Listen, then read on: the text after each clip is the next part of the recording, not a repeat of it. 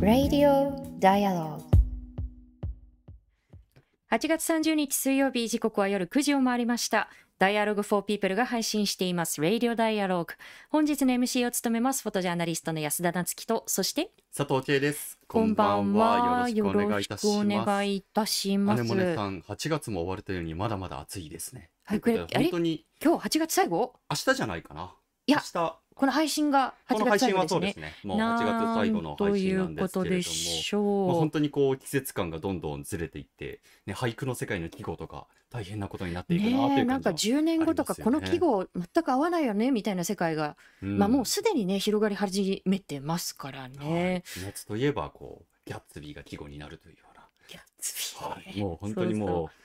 そうなんですよ。いやギャッツビー開発した人に日々感謝ですよ。本当に毎日感謝してますよ。うん。さああのそんな中でですねあの、まあ、いろんなニュースがありました。あの久住さんがあの今日の官房長官会見のはい。発言、ひどかったですねというふうに触れてくださっていますが後ほどまたこれはお話をしていきたいと思いますし今日のテーマともねこうつながってくることなので、あとまあ大きく報じられているところでは、えージャニー喜多川氏の性加害問題で、まあ、ジャニーズ事務所が設置した再発防止特別チームこれジャニーズ事務所がこう、まあ、設置しているうんということもあって、であんまりこう踏み込まないんじゃないかななんていうこう見方もこうあったんですけれども、まあ、想像以上にこう、まあ、加害のこうまあ、深刻さだったりですとかあるいはそのメディアのこう、まあ、責任だったりですとか、まあ、そういうところにこう踏み込む内容になっていたかなと思います。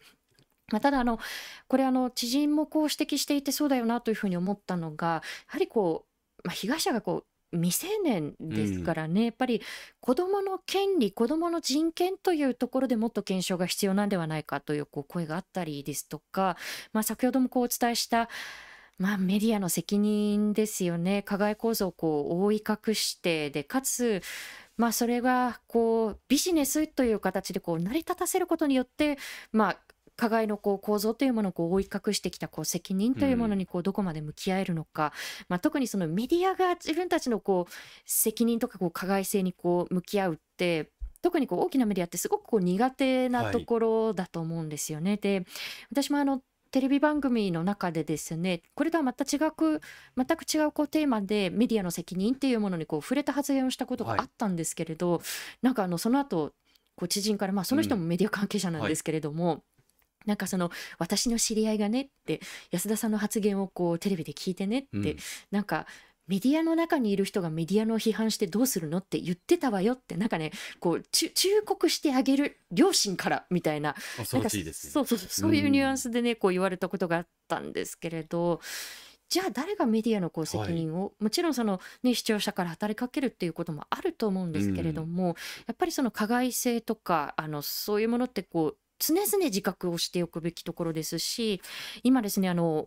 ツイッターあごめんなさい YouTube のコメント欄でおにぎりさんもねこう木村花さんとこう似通った問題というふうにね、こうおっしゃっていましたけれどやはりこうメディアがこうまあ、自分たちのこう責任にこう向き合えないという意味では、まあ、問題の背景というのはこう違うんですけれども、まあ、通底するところっていうのはこうありますよね。はい。そのまあ、メディアという観点からも私たちもねまたあのちょっとこの限られた時間の中では語り尽くせないところなのでこう改めてこう時間を取ってお伝えしたいなというふうに思います。はい。さああの今夜のテーマなんですが、えー9月1日もうあさってですね、はい。関東大震災から100年という月日がうん経とうとしています、えーゲストは関東大震災の朝鮮人虐殺に触れた映像作品「陰明を制作した美術作家の飯山由紀さんですあのこの陰明に関してはこう、まあ、東京都がかっこ好きで話しますけれどかっこ好きのこう懸念をこう示したことによって、東京都の人権部ですねしたことによって上映が、まあ、禁止されてしまうということが昨年あったわけなんですけれどもでその経緯だったりですとかで改めてこう公権力にこう求められることって何なんだろうかというところを一緒に考えていきたいと思っています。はい、他の問題にもすごいこう通じる根底の問題がかなり出てきますよね。そうなんですよね。うんはい、あのすでにあのたくさんコメントいただいてるんですけれども、えーメッセージはこの YouTube のチャット欄であったり、えー、いまだにこう言い慣れないな。はい、旧ツイッター X では、えーハッシュタグ D4P、ハッシュタグ D4P で皆さんのメッセージをお送りください。えーこの後21時50分頃までお付き合いいただければ幸いです。さあまずは今日のニュースの中から気になったものを今日は一つピックアップしていきたいと思うんですけれども、えーこれも大きく報じられているところですね、えー海洋放出と、えーそれに関連してのヘイトへの懸念です。でこの海洋放出をめぐってのこうお話は先日先週のその配信の中で共同通信の井田哲司さんとこうお話をしたところなんですけれども、えーそれに際して中国がまあ海産物の日本からこう全面禁輸に踏み切ったりというところが大きく報じられています。と同時に、えー例えば、まあ、日本のこうまあ公のこう施設だったりですとかそれからまあ観光施設なんかにこう時にはものすごくこう暴言をこう吐くようなこう電話がかかってきて番号からするとあこれは中国からかかってきてるのかなというこう、まあ、電話がこう相次いでいたりですとか。であのこれも深刻ですよね。その、まあ、中国のそのまあ、日本人学校に、まあ、石が投げられてしまったりですとか、まあ、それから、まあ、卵がこう投げ入れられてしまったりということもあってでこう例えばその海洋放出に対してどのようなスタンスを取るのかどのような意見なのかということに限らずこれは人権問題としてはい。あってはダメだよねっていうこう軸をぶらせてはいけないと思うんですよね。で大きなこう枠組みで見た時にやはりこう日本とこう中国がどういうふうなこう外交的なこう対話をこれからしていくのかというところもこう問われてくるんですけれどもやはりこう中国国内で起きてしまっているこうした、まあ、あの嫌がらせだったりですとかあるいはその暴言の問題というのは、はいこれはあってはダメだよねというふうに、まあ、中国政府としてもこうしっかり、まあ、いわゆるこうガバメントスピーチをこう出していく必要があるところだというふうには思うんですよね。でただ一方で私の中では非常にこう既視感があるものがあって。あのこの、まあ、日本人学校にその、まあ、石がこう投げられてしまったりですとか、こうまあ、そういうこう危害が加えられてしまったという後に、まあ、メディアを通してその日本人学校にこうお子さんを通わせる、まあ、保護者さんのこうはい声なんかがこう紹介されていたんですけれども、い、やこう日本語を喋らないような形で通学するようにはしているんですっていうこう声があったんですよね。非常にこれって聞いたことありまね、こう。痛ましいことなんですけれどもある種私の中でこう既視感があったんですよね。あこれって例えばこうあの北のこうミサイルがこう発射されたというこうニュースが非常にこう大きく日本の中でこう取り上げられたりとかあとはあの実は昨年安倍元首相が射殺されてしまったこう後にも起きてしまったことなんですけれども、ね、もしかしたらこう犯人は在日に違いまないみたいなこうところで,、で子どもたちのこう危害が加わられてしまうんではないかということでで昨年のその安倍元首相のこう銃撃事件のこう後にはあのこれ朝鮮学校にこう寄って対応もこう異なってきたんですけれども学校によってはやはり、まあ、とにかく目立たないように帰りなさいって。で電車の中だったりとか公のこう場所ではこうなるべくこう話さないようにこう帰りなさいとか。あとはまあ朝鮮学校に対してこうヘイトクライムがあの起きてしまった後にねその親御さんがこうお子さんとこう出かけていた時に、ねお子さんがねこう「おんま」って、まあ、朝鮮の言葉でこう「お母さん」うんですよねって言った時に思わずこうね親御さんがこうはってこう口を塞ぎそうになった、はい。ダメだよ朝鮮人ってバレちゃうから。っていう風な、ね、そういうお話もこう聞いてきましたしあこれまんまこう日常的にこう朝鮮学校のこう子どもたちとかこう家族がこう経験してきたことだなというふうにこう思ったんですよね。で誤解のないようにこうしっかりお伝えしておくとでそれ見たことかとかでこれでおあいこだとかどっちもどっちだとかそういうことを言いたいのではなくってでこういう時こそ繰り返しになりますけれど月並みなんですけれどもじゃあもうどっち側がとかそういうことではなくって人権っていう軸足に立ち返れますかって自分の足元をもう一度確かめてその足軸足がぶれてないですかっていうことを確かめられますかっていうところがこうね問われてくると思うんですよ。でこういうことがこう大きく報じられることによってやっぱり私の中でこう気になっていたのがこう翻ってこう日本に暮らしているこう中国籍の方だったりですとか、あるいはその中国ルーツの人たちに対してこう、まあ、ヘイトの矛先がこう向けられないか現にこうネット上でははいほら中国がとか中国人はってうんすごくこう大きなあの主語でこはい。う語られるようなこう言葉っていうのが飛び交ってはいまあ、一部インフルエンサーからもかなり過激な言葉が出ていますね。でも実際にあの国境を越えてそうした情報というのは世界の中に回っているという状況ですよ。そう今あのインフルエンサーのね話がありましたけれど先日そのアベマのこう番組で、あの東国原英夫さんあのとえっ、と橋本徹さん、はい、二人とも知事経験者らしいですね。はい。なぜか、そうはい、してしまった。はいがねこう本当にこうふざけた感じでいやこう入国審査の時に中国の人たちにはもうもうホタテ食え10個食えって言ってで美味しいっていうこう動画撮って拡散すればいいよとかあのこれ東国原氏が言ってましたけれどいやもう中国の人にこうもう福島の海で泳いでもらいましょうって。でもう空港からバスかなんかに乗せて気がついたらこう福島にいるとかにしてでえっと、あこれは橋本さんが尋ねたんですよね。で東国原氏がで飛び込む。うん。バスでって、うん。でバスごと入れちゃうみたいなこううん。ニュアンスですよね。いやそういうこうバス海に入れるようなこうバラエティー昔あったよねみたいなこう話をゲラゲラ、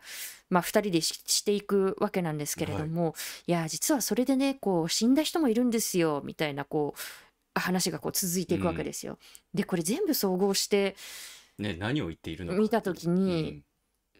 これ脅迫ですよね。最後には人が死ぬっていう話にこうつながっていくわけなんですから、バスでこう、海に沈めてしまえばいいみたいなこう話ですよね。でそばで共演者がこうそれをこうゲラゲラ笑ってこう見ているわけうんで、あこれって笑っていい話なんだなっていうところうんのそうですね。負の再生、うんまあ、嘲笑しながら誰かを本当に踏みにじるどころかこう殺していくといううーんいやこういう時にガバメントスピーチ大事なんですよ。こそうです。うね、こう日本政府としてもこう外交努力続けるしでつ中国人や中国ルーツの人たちに対してのヘイトあってはいけないですよね。あってはいけませんよっていうこううんガバメントスピーチが出せるかどうかっていうところが重要なんですけれどもそれをやらないんですよね、まあ、首なかなか相。であれ、まあ、内閣であれ、まあ、本当政府からっていう形であったり、まあ、あとはヘイトスピーチ許さないを掲げる法務省、法務大臣であったり、何かしらあの発するべきだとは思うんですけれども、うんまあ、残念ながら個別の事案には応えられないという対応が続いてますね。昨日もそうでしたね。あのね実は佐藤からですね法務大臣会見で、まあ、後ほどまたしっかりお話をしていきますけれどもこう、まあ、中国あ失礼しました。関東大震災後にその、まあ、朝鮮人だったりあるいはまあ、そう見なされてしまった中国の方、日本の方いろんな方がこう犠牲になったわけですけれどもで朝鮮人犠牲者をこう悼む式典に小池知事がこう追悼文を送らなくなったと。うん。でこういう公権力の態度が差別を増長させるんではないんですかっていうこう、まあ、問いを投げたんですよね。はい、まあもう実際にしていますということですよね。うん。まあこうした何もしないということが差別に加担する行為でそれを上長していますがという前提での質問だったんですそうそう。だって法務省はヘイトスピーチを許さないという責任があるわけですからね、ところが、まあ、斉藤法務大臣いつも通り安定のいつも通り個別の事案が差別に当たるかコメントを差し控えたいっていう。はい。まあなのであのあの人の好きなこう一般論としてで聞き直そうと思ったんですけど、まあちょっと二つ目の質問は残念ながらできませんでした。いやーこれ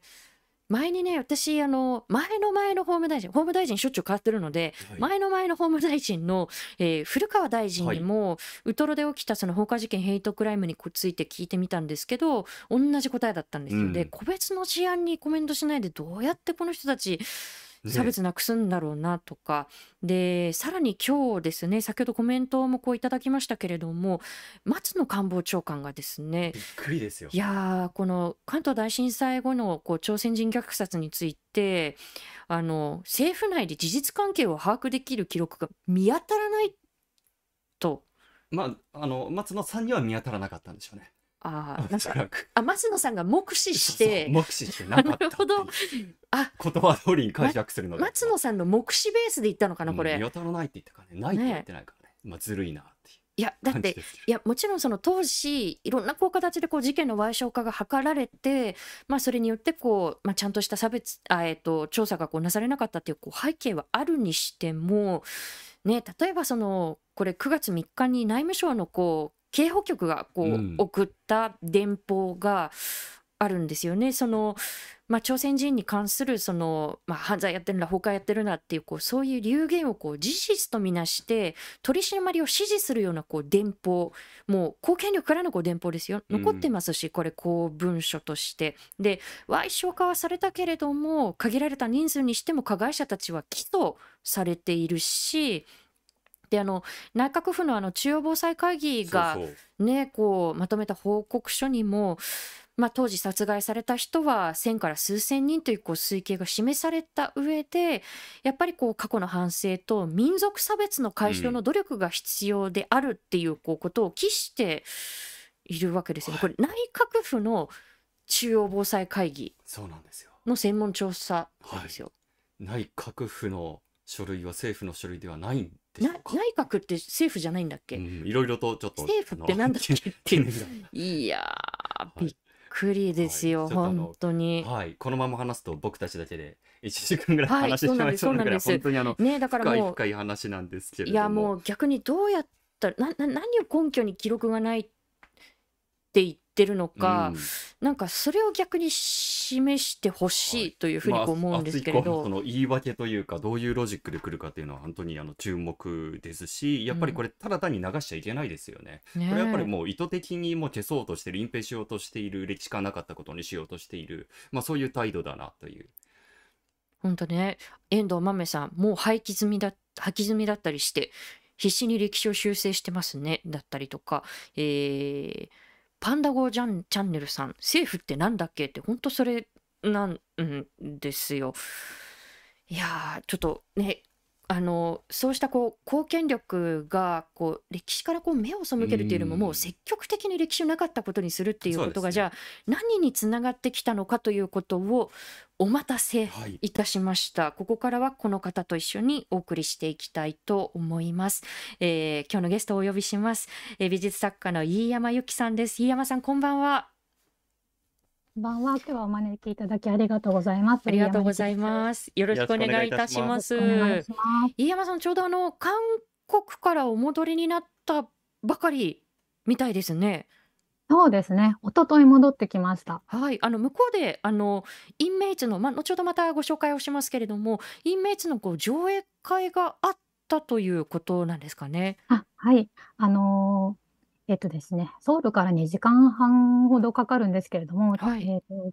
インチョン南道の、えっと、天私ちょっと韓国語読みがわからない天安市というところに1923ミュージアムという、あの、朝鮮人虐殺に関するミュージアムがありまして、そこで3日間、まあ、あの勉強会や追悼会などいろいろなちょっとイベントがあのありまして、その中の一つとして、秘滅の上映会とトークをしてきました。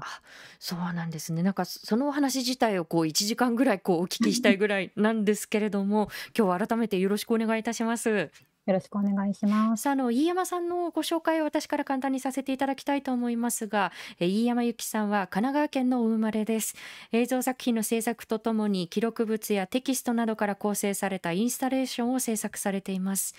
近年は多様な体系を持つ市民や支援者、アーティスト、専門家と協力をして制作をされていて、これまでにグループ展、この病気にならないと理解できないと思います。どうせ人事でございましょう。え古典、地球が回る音を聞く、パンデミック以降のウェルビーイング、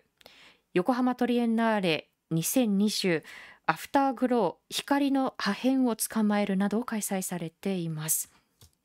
さああの冒頭でも皆さんにお伝えした通りなんですけれども今から100年前1923年の9月1日に関東大震災が発生。そして混乱の中広まったのが朝鮮人が放火や略奪を繰り返している。朝鮮人が井戸に毒をまいているらしいというデマでした。でこのデマに踊らされてしまったのは残念ながら市政の人々だけではなくてえ軍隊え警察などもその、まあ、デマに流されその扇動に加わりで自警団やそうしたこう貢献力によってってこう、まあ、虐殺が起きでこれ先ほども皆さんにご紹介した内閣府の中央防災会議の報告書によると、えー、先ほどお伝えした通りなんですけれども1000から数千人の人々が虐殺されたんではないかということが推計として示されています。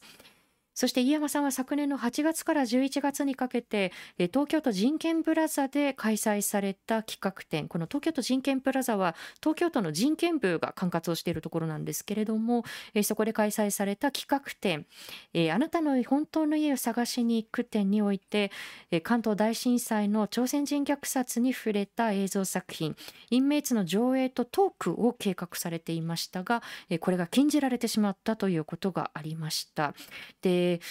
あの改めてなんですけれども私も拝見しているんですがこの「インメイツ」という作品26分の映像作品なんですけれどもどんな作品だったのかというところから教えていただけますか？はい、えっと、まずですね1901年に設立されて1945年に空襲で焼失した王子能病院という精神病院がありまして、はい、これはあの東京の王子にあったんですけれどもで、その大津の病院に入院をしていた患者さんたちの診療記録が今でもたくさん残されていまして、で、私はそれに医学史研究者の鈴木昭人さんの研究を通して、えーと、その資料群に出会いました。うん、で、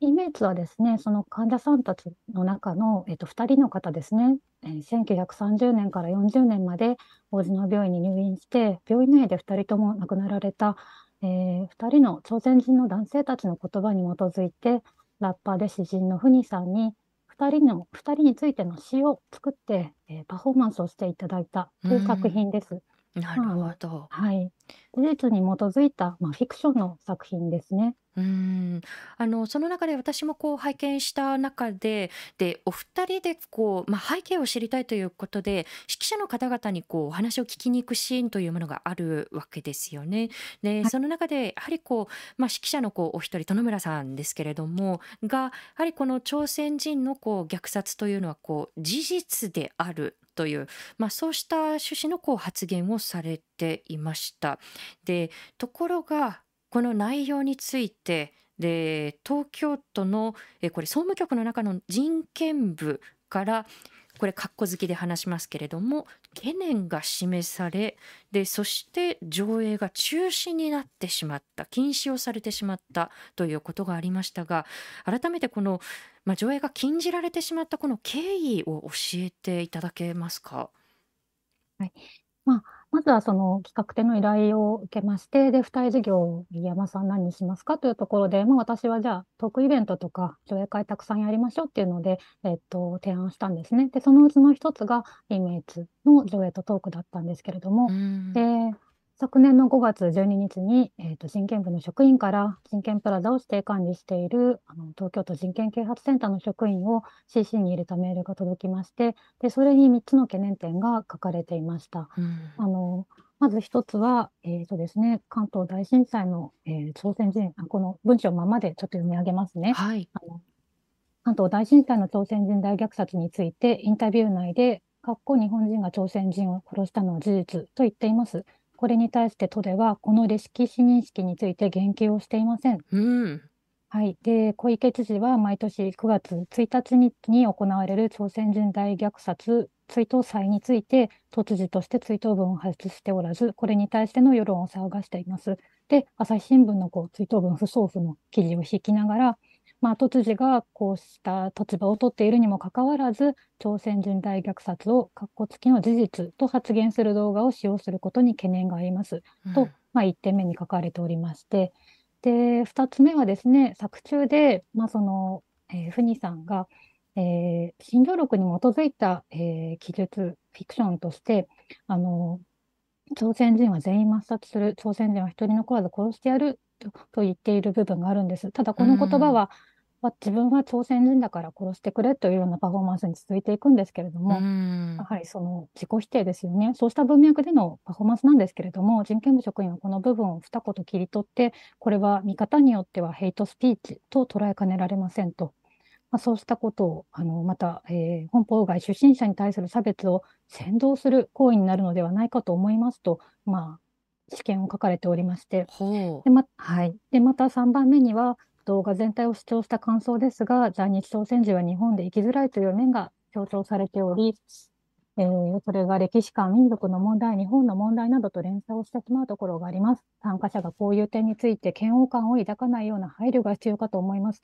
というような3点の懸念点が書かれておりました。うんあのちなみにこう、まあ、一つ一つこうあの触れていきたいと思うんですけれどもちょっとあの、はい、順序があのこうつべ込みあべこみになってしまいますが2つ目のこう懸念点からちょっと触れていきたいと思うんですけれども、まあ、あの先ほど飯山さんがこう触れていただいた通りこり作品というのはその東京都内の精神科病院にこう入院をされていた朝鮮人の人たちの診療力に基づいて彼らがこういうふうにこう発言していったということにこう基づいてこう作ったこう作品なわけですよね。でそうすると、まあ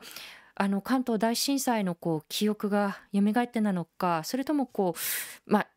その背景というものがこうはっきりしないにしても盗作して朝鮮人自身が朝鮮人をこう殺してやる俺は日本人だというふうにこう発言したというのはなんかこう文脈からこう考えてもこう日本人がこう加害のこう意図を持ってその言葉を発したではなく被害を受けた側のこう朝鮮人がこういろんなこう盗作なんかがあってそういう言葉を発したということをこう理解するのはまあそれほど難しいことではないと思うんです、ないと思いますし、またこの部分は日本語ではなくて、コリア語でフニさんはパフォーマンスされてますので、非常に恣意的な切り取りだと思います。うん。あの、それからこれ3つ目の、あの、ひなんか、これも私すごくびっくりしたんですけれど、その、まあ、在日がこう生きづらいというこう、まあ、面がこう強調されて、参加者がこう嫌悪感をこう抱かないかどうか、なんかすごい言葉だなと思っていて、その、まあ、マイノリティマジョリティのこう間にいろんなこう力のこう不均衡がある中でそのマイノリティ側が自分の声でこう自分のことをこう届けようとした時にわざわざマジョリティが不快にならないように配慮しようっていうふうになんか人権の名を冠した部署の人がメールベースとはいえ言っちゃうみたいな、はい、え結構深刻なことだなというふうに思うんですけれどいかがですか？あの、本当に人権部職員の方が、えっと、でいいことではないと思いますし、あの、また、えっと、人権、まあ、人権啓発センターの専門員は、まあ、インメイツが付帯、あの、付帯事業にそうと判断してるわけなんですよね。で、その、まあ、人権啓発センターの専門員は、まあ、人権啓発に長年携われてられていて、いろいろな角度から、その作品が適当かどうかっていうのを考えられている方なんです、皆さん。でその方たちが大丈夫だという、ふさわしいと判断したことを、まあ、3年ぐらいで部署を転換されるような人権部の職員の人が、まあ、それこそマジョリティの感覚として、あの排除するっていうのは本当にあってはいけないことだと思います。ただ、もうそうした力関係がある意味ではもうこの事件の前から人権部と人権プラザの中では、まあ、不均衡がもう固定化されていたというのもまた別の角度から、うん、あの、うん、はい、検証されるべきことではないかなとも思っています。なるほど。あのそうした今おっしゃったようなこう不均衡という、まあ、あのそうしたこう事情もこう背景としてこう浮かび上がってくるわけですけれどもあのただその一つ目のこう懸念ですよね。あのこれ何度もこう皆さんにもこの配信を通してこうお伝えしているところではあるんですけれども虐殺は史実であってでこれ東京都が出している東京百年史だったりとかあとまあこれあの検定教科書の中にもこう触れられているしもっと言えばこう非常にこう保守論客だというふうに言われているような人が書くような教科書の中でも史実としてこう書かれてきたというこう経緯があるわけですよね。なんかその小池都知事がこう追悼文を送らなかったら東京都ぐるみでそれをなかったことにするんだろうかというところが非常にこうびっくりするわけなんですけれども、はい、ただこれメールのこう存在というのは飯山さん後になってからその当時リアルタイムでこう知ったということではなくてこの存在後になったからこう知ったということなんでしょうか？いえ、えっとですね、私はリアルタイムで一応存在は知りました。あの、あそうなんでまりに、すね。はい、やっぱり問題がある内容なので、まあ、あの、やはりまず最初に人権プラザ内で問題になったのですようーね。専門医ん。の方たちは本当に人権啓発を専門にやられてる方なので、そういう方たちのやっぱり人権感覚からすると、まあ、非常にありえないことが書かれていましたので、ん。まず最初に人権プラザ内の方で問題になって、人権部に問題提起抗議したと聞いていますし、で、その過程で私にもメールの内容は知らされました。なるただ、ほど。はい。ただ、それ以降、発信者不明の上映中止決定の書面などが2回来ましたが、それに対して2回文書で返答したところ、企画展の進行が止められてしまって、で、企画展が人質に取られたような形で、まあ、なんか今度対面の話し合いに持ち込まれたんですね。で、その際にですね、あの、人権部の意向で企画展の付帯事業として、もう観客を入れ入れたイベントは一切行わないことを、まあ、受け入れなければいけないような状況になったわけです。なのん。で、あの、イメージの上映中止決定に関する理由は書面などで説明されていないんですね。うん、はい。うん、うん、なるほど。まあ、これ端的に言って非常にこう卑怯と言いますはい。か、非常にこう不当なこう、まあ、格好好きのこう懸念がこう示されている中で、この企画展自体をこう人質に取られて、こう、まあ、この上映と投稿イベントをこう、まあ、手放さないんだったら、こう企画展自体こうやめるぞみたいなのっはい。て、え、東京都の人権部がどう恫喝しちゃうみたいな、なんかそういうところからして非常にこう驚きなんですけれど、で、うん。これどうでしょう、その説明をこうしっかりこう受けていないという点もこう含めてだと思うんですけれども、飯山さん、この上映中止のこう、まあ、決定だったりですとか、それにこう至る経緯で、特にどういうところが問題だというふうにこう感じられてますか？あの、後付けでやはりできないって言われるのに、すごくこうやっぱり、まあ、歴史否定の問題であり、差別の問題はあるんですけれうども、一ーん。やはり制作者としては、行政が後付けで、これは上映できませんって言って、その理由がまかり通ってしまうのが一番こう、あの、こんな先例二度と作ってはいけないと本当に強く思うところです。うあの。この事件を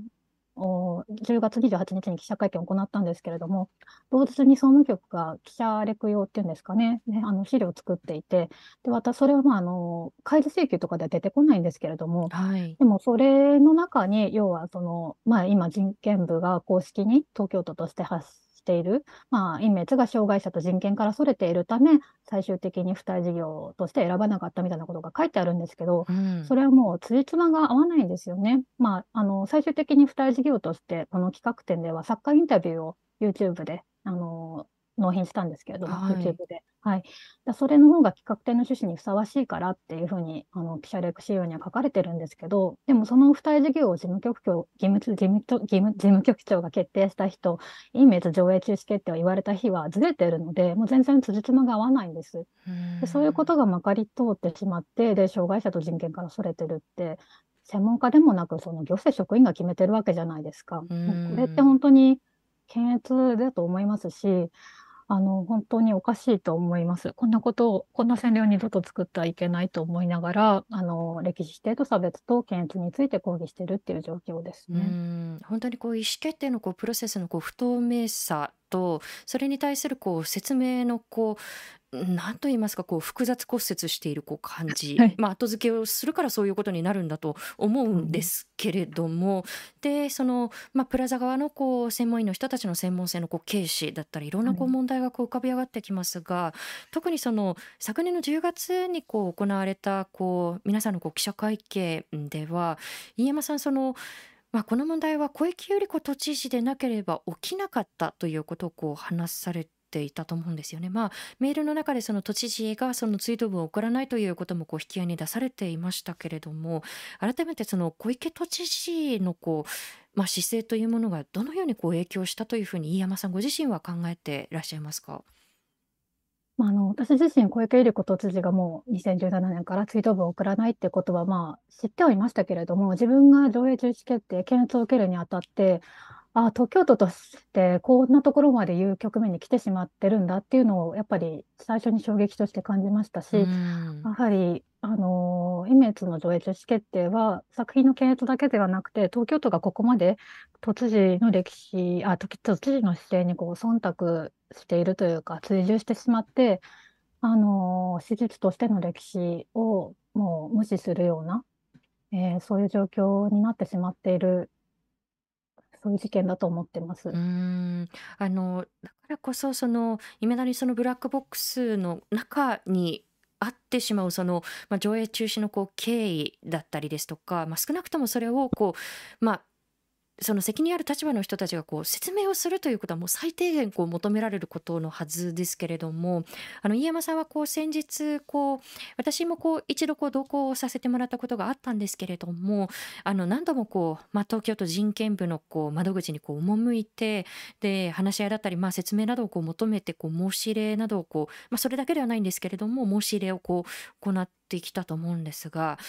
東京都のその人権部の窓口で担当された方のご対応というのはいかがでしたか？ま、もう何を聞いても、ま、飯山とは契約が終わった、お話しすることはございません。うま、もうん全て県センターが説明しました。ま、この3ことぐらいが返ってくるだけなんですけれども、それでも、ま、申し入れの時粘って1時間ぐらい話することがあるんですけれども、その際にやはり「朝鮮人虐殺は事実だと思いますか？」って聞くと「史実です」っていう風に答えるんですね。うで、人ん。権部の部長も昨年の議会答弁で「史実です」とは答えている。ただ、そうしたその職員は「史実です」と言うけれども、東京都としてじゃあ今年何か100年に際して朝鮮人虐殺に関する講演会の一つもやったのかと言ったらしませんし、あの、新宿にある高麗博物館は今年新宿区から講演を断られましたうし、ん。で、陰滅は昨年やはりこうした形で上映中止決定を受けているという、東京都としては全くその、この歴史に言及しない姿勢、なんかそのダブルスタンダードみたいなもののすごく卑怯さというか、ずるさと、やっぱりその冷酷さ、なんかそうしたものをすごく感じます。うん。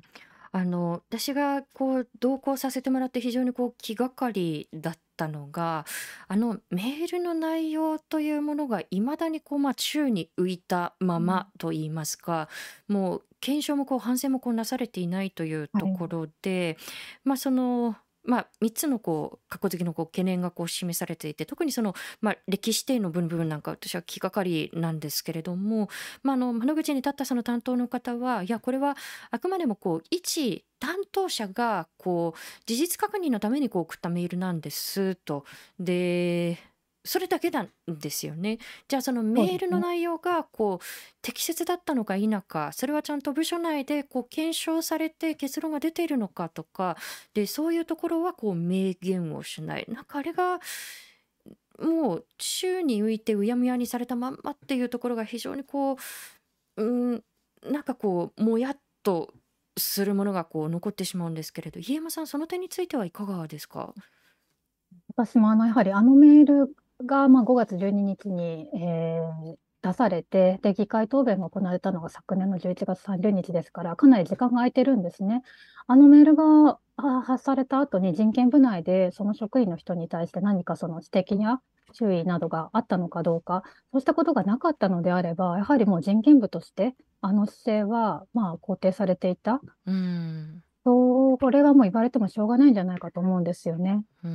あの、なのん。で人権部にはしっかり検証して、ええ、責任を落として落として欲しいなと思います。また、ん。あの、私があと1点納得できないのは、えっと、人権部はあの昨年の11月に、あの、民団の東京本部かな？の、あの、申し入れには謝罪をされてるんですよね。はい。あのあの史実ではないとした、あ、史実としてあの、まあ、あのあのメールの内容について。けれども、あの別に東京に暮らしている、また日本に暮らしている、あの朝鮮半島にルーツを持つ方は多様だと思うんです。帰化さはい。れてる方もいます。在日コリアンの方の今のその帰属意識とか本当に多様だと思うんですけれども、その人たちに対して何もと都は謝罪をしないのかっていうことをすごく思うんですね。うーあん。の、どうかその不安にさせたことについて、謝っていただきたいなってほんとに思います。うーん。なんか民団の一部にだけ、なんかその意思表示をするっていうのがこうまた謎ですよはい。ね。これってほんとにこう公共今おっしゃったようにこう公共性のこう高いことですし、え、これはこう広く記者会見をして、いろんなメディアに来てもらって、で、広くこう、ま、周知をするっていうところまでしてこれ、まあ、まあ最低限のことだなというふうにこう思うんですけれど、まあ、今に至るまでそういうこう対応がなされないということは非常にこう深刻だと思うんですよね。でかつ、まあ、先ほどその小池都知事のこう姿勢にも飯山さんからもこう触れていただきましたけれど今年の9月のこう1日に開催される、まあ、関東大震災で虐殺された朝鮮人犠牲者の追悼式典、え小池都知事、まあ、今年も追悼文を送らず、まあ、これでこう7年連続で追悼文のこう送付を見送るとしています。でさらにこれは冒頭でお伝えしたことなんですけれども今日はですね松野官房長官がこの朝鮮人虐殺について、えー政府内で事実関係を把握できる記憶が見当たらないというふうにこうしました。でそのおかしさというのは、まあ、冒頭で私たちからもこう、まあ、触れた通りなんですけれども改めてどうでしょうこう、まあ、小池都知事に対してでもいいですし、まあ、公権力そのものにこう対してでもいいんですけれどもあのこうした現状に思うところだったりこう望むところなんていうのはこう飯山さんいかがですか？あの、あの、先ほどのあの冒頭のニュースでも安田さんがおっしゃられてた通り、やっぱりガバメン、ガバメントスピーチがないっていうことに対しては、本当にあの、一人の、あの、納税者として、日本国籍を持つ人として、恥ずかしいし、残念だし、あの、落胆することが多いんですけれども、もう、こうした状況に、あの、は出せと、追悼文を出せと、ガバメントスピーチ出せと、あの、要求することも大事だと思いながら、ただもう、私たち一人一人が追悼の意を表す、うんあるいは抗議の意を表す、もうそうしたことをやっていくしかないんじゃないのかなと思うのが率直なところです。うーんまあ、もちろんその、まあ、公にこう働きかけていくということはこう大切ではあるんですけれどもそのじゃあ市民の間でこう何を持ち寄るのかこう何をこうしていくのかというこうところですよね。あの飯山さんその9月1日まさにそのちょあの関東大震災からこう100年というこう月日が経つその日にいろいろまたあのご計画をされているということなんですけれどもどういったことを計画されているんでしょはい。まあ、あの私たちの方でその、まあ、3月1日に人権部に要望書とあのオンライン署名3万筆、約3万筆を出したんですけれども、はい。一切その、まあ、あのまともな回答がないので、それに対してきちんと書面で回答してくれと、あと話し合いの機会を持ってくれというので、6月27日から毎週都庁前で講義とリレートークと人権部申し入れをしてまして、う。まあ、まずそれを9月1日にもやるんですね。あの4時から人権部の申し入れを行います。うんあのこれはあの大江戸線の都庁前駅の A4 出口前にいつもあの路上で集合して、えーっと行ってるんですけれども、ただちょっとこの日あのどういう状況になるかまだ不透明なんですが、どんな形であれ人権部申し入れからちょっとリレートークという流れはあの行うつもりです。リレートーク自体は5時頃から行います。うんでですね、あのこの日はあの5時半頃から、えっと、路上でラッパーのフニさんとあのフォークシンガーの中川五郎さんによるあのライブもある予定です。うんはいで、ライブが終わりましたら、新宿中央公園の水の広場に移動して、で、だいたい夜の7時ぐらいからですね、19時から水の広場で都庁を背景に大委員の講義をします。あの、これはやはり、あのこのままで、このままだと、あのさ差別によって多くの人が殺された事件を東京都が無視する、言及しないという姿勢、ガバメントスピーチをしない姿勢があると、やはり次の、あの差別による、あの直接的にしろ、間接的にしろ、人の死っていうものが起きてしまうんだということへの、あの講義の、えーと絵図絵を作りたいと思っています。うんで、はい。で、大委員の後にですね、都庁周辺をちょっと一周20分くらいデモをしまして、8時過ぎにデモの流れ解散の予定なんですけれども、あの、仕事終わりにこの時間から、あの、もし合流していただいても、都庁の周辺では、他の団体の方たちも、やはりこの日、あの、東京都の姿勢であったり、差別を、こう、なんていうんですかね、民間の差別、民あの市民の差別を、差別意識を行政がその、まあ、煽る、扇動しているような状態にあると思うんですよね。結局今東京都や国の姿勢っていうものは。そういうものに対して、あの、抗議の意思を示す人たちが、私たち以外にも、あの、何かいろいろしていますので、きっとあの、お仕事終わりに8時過ぎくらいから都庁前に来ていただいても、きっと皆さんその抗議の意思や連帯の意思を示せる場になっていると思いますので、あのぜひ多くの方に来ていただければなと思ってます。うーん。いや、あの、私がこう申し入れにこう同行させていただいたその次のこう申し入れの時なんかは、ね、本当に私が行った時にもこう多くの市民の方がこう自分でこう参加したい、自分の目で見たいということで、こう30人ぐらいですかね、こう集まっていらっしゃいましたけれど、うん。次の時はなんかあのそれまではこう人権部のこうあるフロアに行ってで窓口でこう対応してもらうというこう形でしたけれどなんかその上に上がるっていうこともそのはい、時はできなかっ。たんです。すよね。安田さんが来てくださった時に33人の方が申し入れに、もうあの、自ら来てくださっうて、で、上がっん。たんですけれども、翌週も20人くらい集まったんですね。はい。申し入れに。で、そうしましたら、もうちょっと入れませんと。うあの、職員がん。萎縮しているので、業務に支障が出るので、ちょっとあの、別の部屋を用意しましたと言われまして、おお。なんかこちらがその、なんていうか、クレーマー扱いされたような形でうー排除をされてん。しまいました。ただ、皆さんやはり、あの、人権部の職員ってどんな人たちなのか、人権部ってどんなとこなのかと、その、お決して大きい声をあら、あの、出すわけじゃないと思うんですね、皆さん。出さないんでん。すね。あの、安田さんが来られた時も結局1時間ぐらい私がずっと一人で松本課長と話してましたし、う皆さんあくん。までやはり立って、一緒に立ってくださってまして、人権部のことをこう見てくださっている、注視してくださっている、そういうこう、まあ、プレッシャーのかけ方、うあん。の、静かな抗議の姿勢を皆さん取られてたと思うんですけそうですれども、ね。なんかその大きい声出したりとか、こう、まあ、何か音をこうわーっとこう出して、こう業務ができないようなこう状態を作るということではなかったわけですよね。けれども、あの、まあ、結局作品が検閲されたら、次はその抗議をする、東京都の人権部や東京都に抗議をする市民の、あの姿が東京都かの人権部から結局排除されたというか、検閲されたようなものだなと私自身思ってまして、う本当ん。1日、あの人権部には1日の申し入れどういうことに、どういう形にしますかってもう25日ぐらいにメールは送ってるんですけれども、まだ返信がない状態で、ちょっとまだどういう状況になるかわからないんですが、まあ前回みたいに最悪路上で申し入れみたいな形になるのかなとも想像はしています。うん、なるほど。いや、あの、本当にね、こう、そもそもの最低限のこう説明責任こうさえ果たさない。で、何もこう、その、まあ、例えば署名をこう渡そうが何をしようがこう応答しないというところで、で、なんとかこう話し合いをというふうにこう、まあ、窓口に行くと、なぜかそれがこうクレーム扱いされるっていう、こう、まあ、何重ものこう、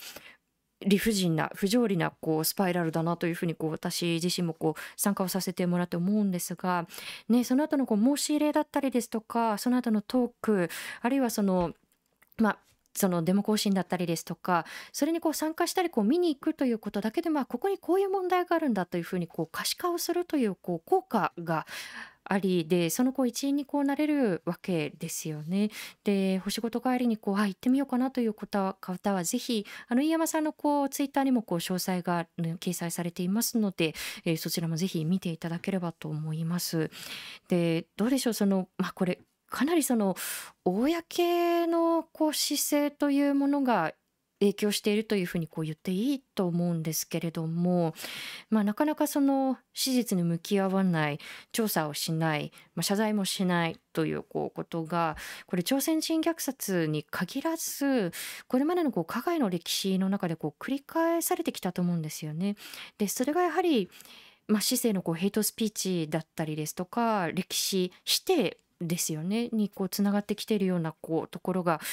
ある何かこう気味の悪さみたいなものをこう感じるんですけれどもこうした風潮そのものにこう飯山さんがお感じになるところというのはいかがですか？そうですね。あの、まあ、うん、私はあの、イメツ以外にも、実はあの前に、えっと、2020年に発表したオールドロングステイという、在日コリアンの無年金の障害者の方たちがいまだに、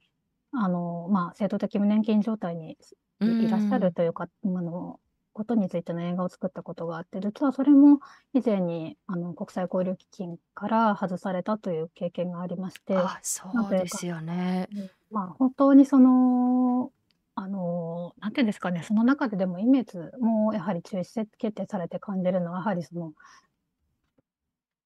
人の言葉ですよね。その当事者の言葉をそのまま、その、何て言うんですかね、えー東京都とか日本とか、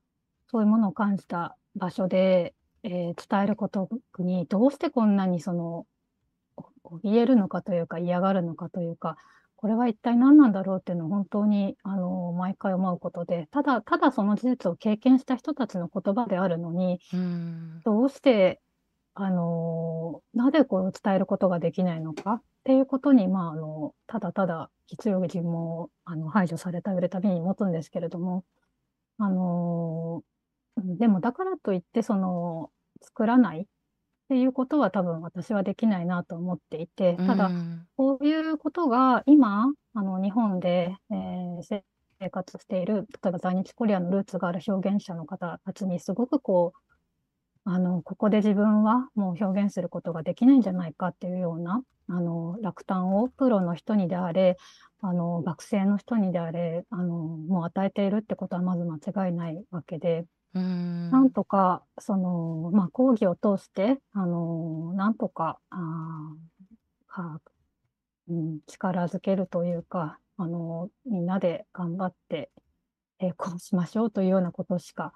できないなって、あの、率直に思うところです。うーん、本当にあのこういうものってこう一作品のこう問題でしょというこうことではなくって、うんでその一つ一つがこう降り積もっていくってことによって、まあ、当事者がこう不利益を被ってしまうということはこううん去ることながら、やはりこう歯止めが効かなくなっていくんですよね。そのエスカレーションをこううんどこでこう止めていくのかというところそう考えると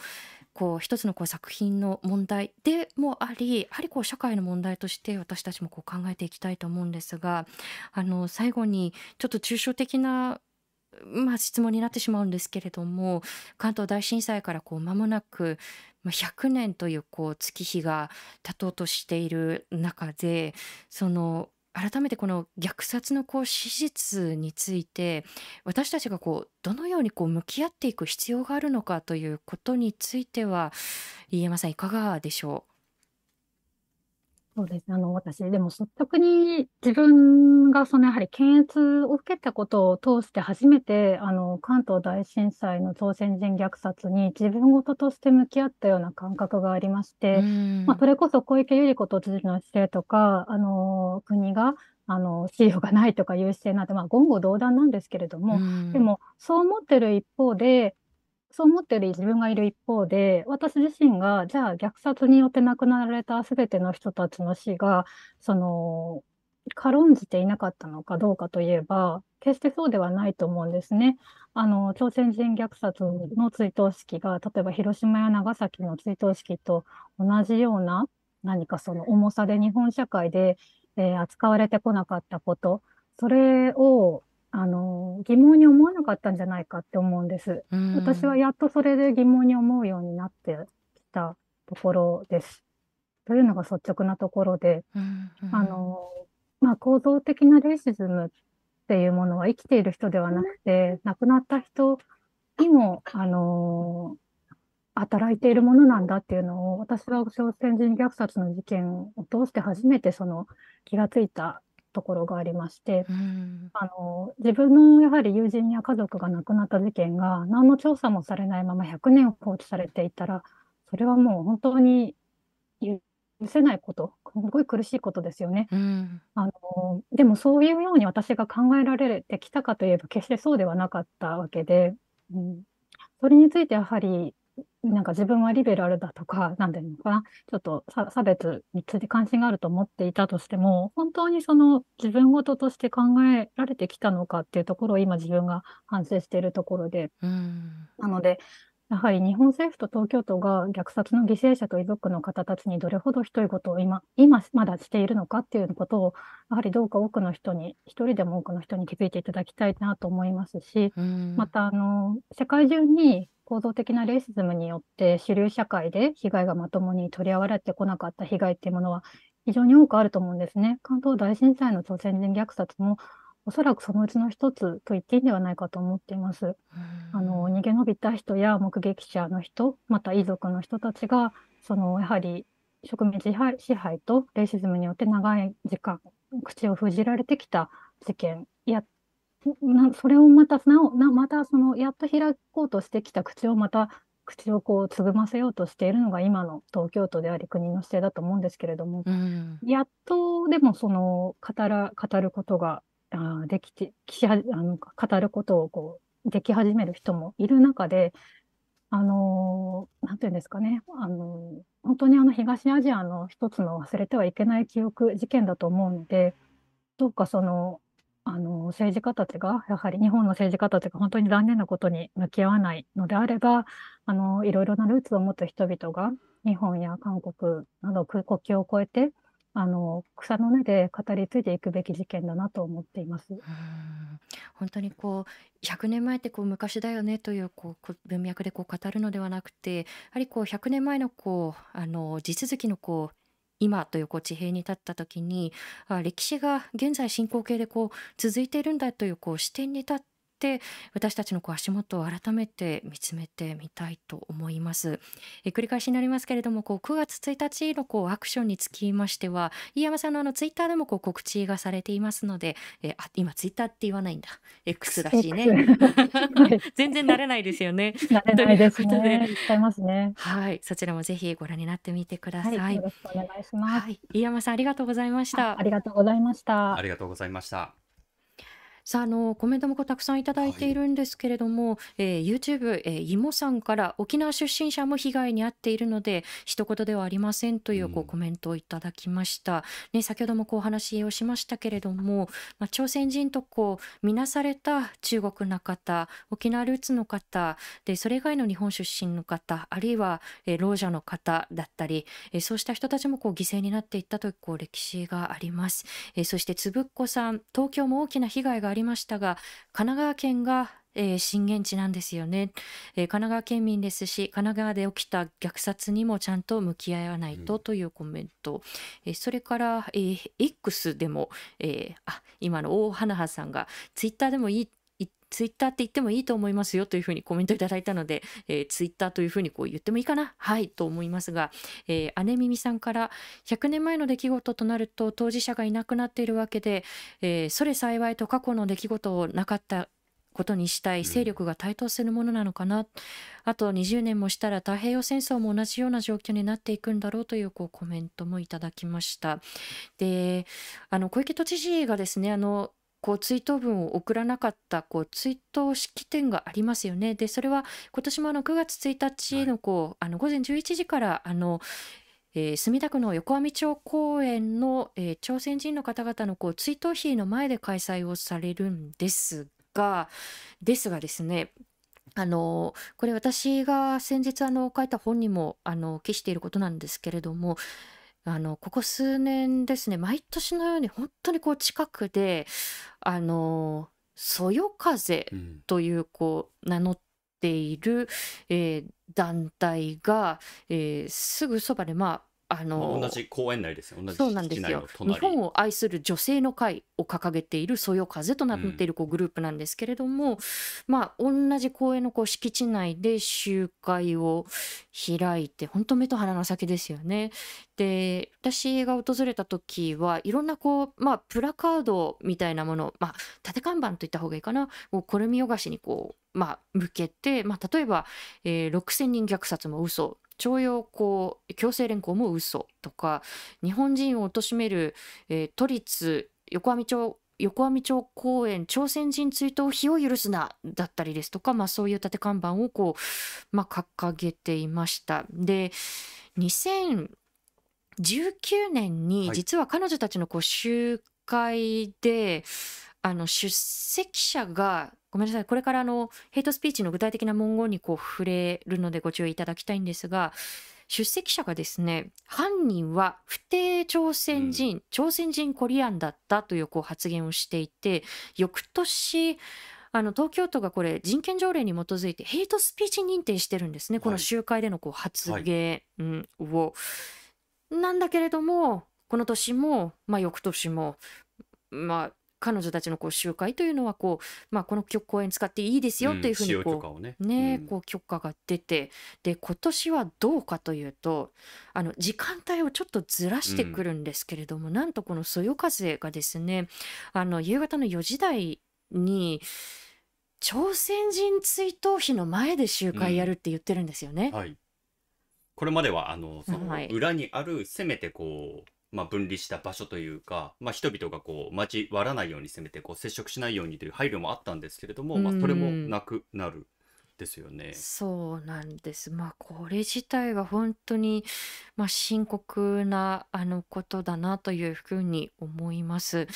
で、まあ、9月1日100年目のこう節目ということでいろんな方がこう注目をすると思うんですけれどもあの実はこう死者をこう何十にもこう冒涜するようなことがこの日に起きようとしているということもぜひ、うんあの皆さんには知っていただきたいですし、ね、私たちもねちょっと当日はこの公演を訪れますから、でこの公演で一体何が起きてしまうのかということも含めて私たちもねちゃんと見ておかなければならないことですね。はい、いや本当にこの、まあ、社会の中で例えばこう日本という建設としてこう人種差別撤廃条約に向かう姿勢なんかでも日本にこう厳しい差別はないとか、うん。まあ、そういう言説が出てきますけどそれってどういうことだったのかというと、まあ、マイノリティに対してこうマジョリティの目や耳からなるべく情報を遠ざけてきた。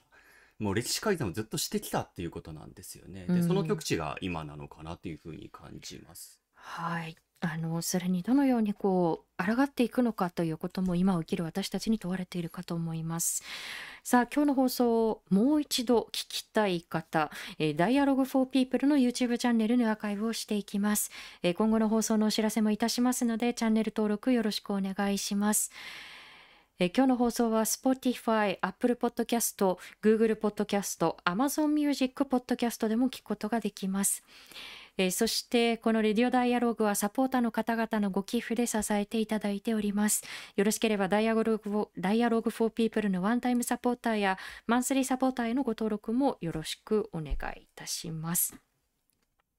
さあ来週9月6はい日水曜日のゲストは、えー初登場です。時事芸人のプチカシマさんをお迎えしたい楽しみですと思います。まああの映画選挙なんですがあの公開された時にですね、あのあ相方さんと言っていいのかしら。あの ダースレーダーさんにはあのこの配信にこうご出演いただいたんですけれども新たな映画が公開されまして、その名も「新ちむどんどん」ということで、あの沖縄の県知事選挙を中心にこう追った映画なんですけれども2人の目からこの県知事選がどのようにこううん。見えたのかということ、えーそしてあのこれもこうニュースであのご存知の方いらっしゃるんじゃないかなというふうに思うんですけれどもあの沖縄のこの辺野古の新基地建設をめぐるうん。えー法廷闘争あの詳しくはまた来週お話をしたいと思うんですけれども、えー県側が敗訴する見込み、あの9月4日に正式にはあの判決が出るんですけれども、えーこのままだと敗訴だろうというふうにこう見られています。えーそうなるといよいよ、まあ、基地建設をこう止めるということがこう難しくなってくる上にあの、まあ、設計のこう変更がこうなされていくと南部のこれはもうまああの配信でこういろんな形で触れてきましたけれどもあの激戦地だった沖縄南部本島南部のこう遺骨が混じっているであろうこう土砂が基地建設に投入されていくというこう見通しです。この何重ものこう非人道的なこう状況を社会としてただ見過ごすだけでいいんだろうかということも含めて皆さんと一緒に考えていきたいと思います。ということでこの「レディオダイアローグ」来週のまたこの時間21時にお会いしましょう。今回のお相手はフォトジャーナリストの安田なつきと佐藤圭でした。ありがとうございましたおやすみなさいご視聴ありがとうございました。チャンネル登録やご評価をいただけますと幸いです。また、このチャンネルは皆様のご寄付に支えられております。ご支援、ご協力、よろしくお願いいたします。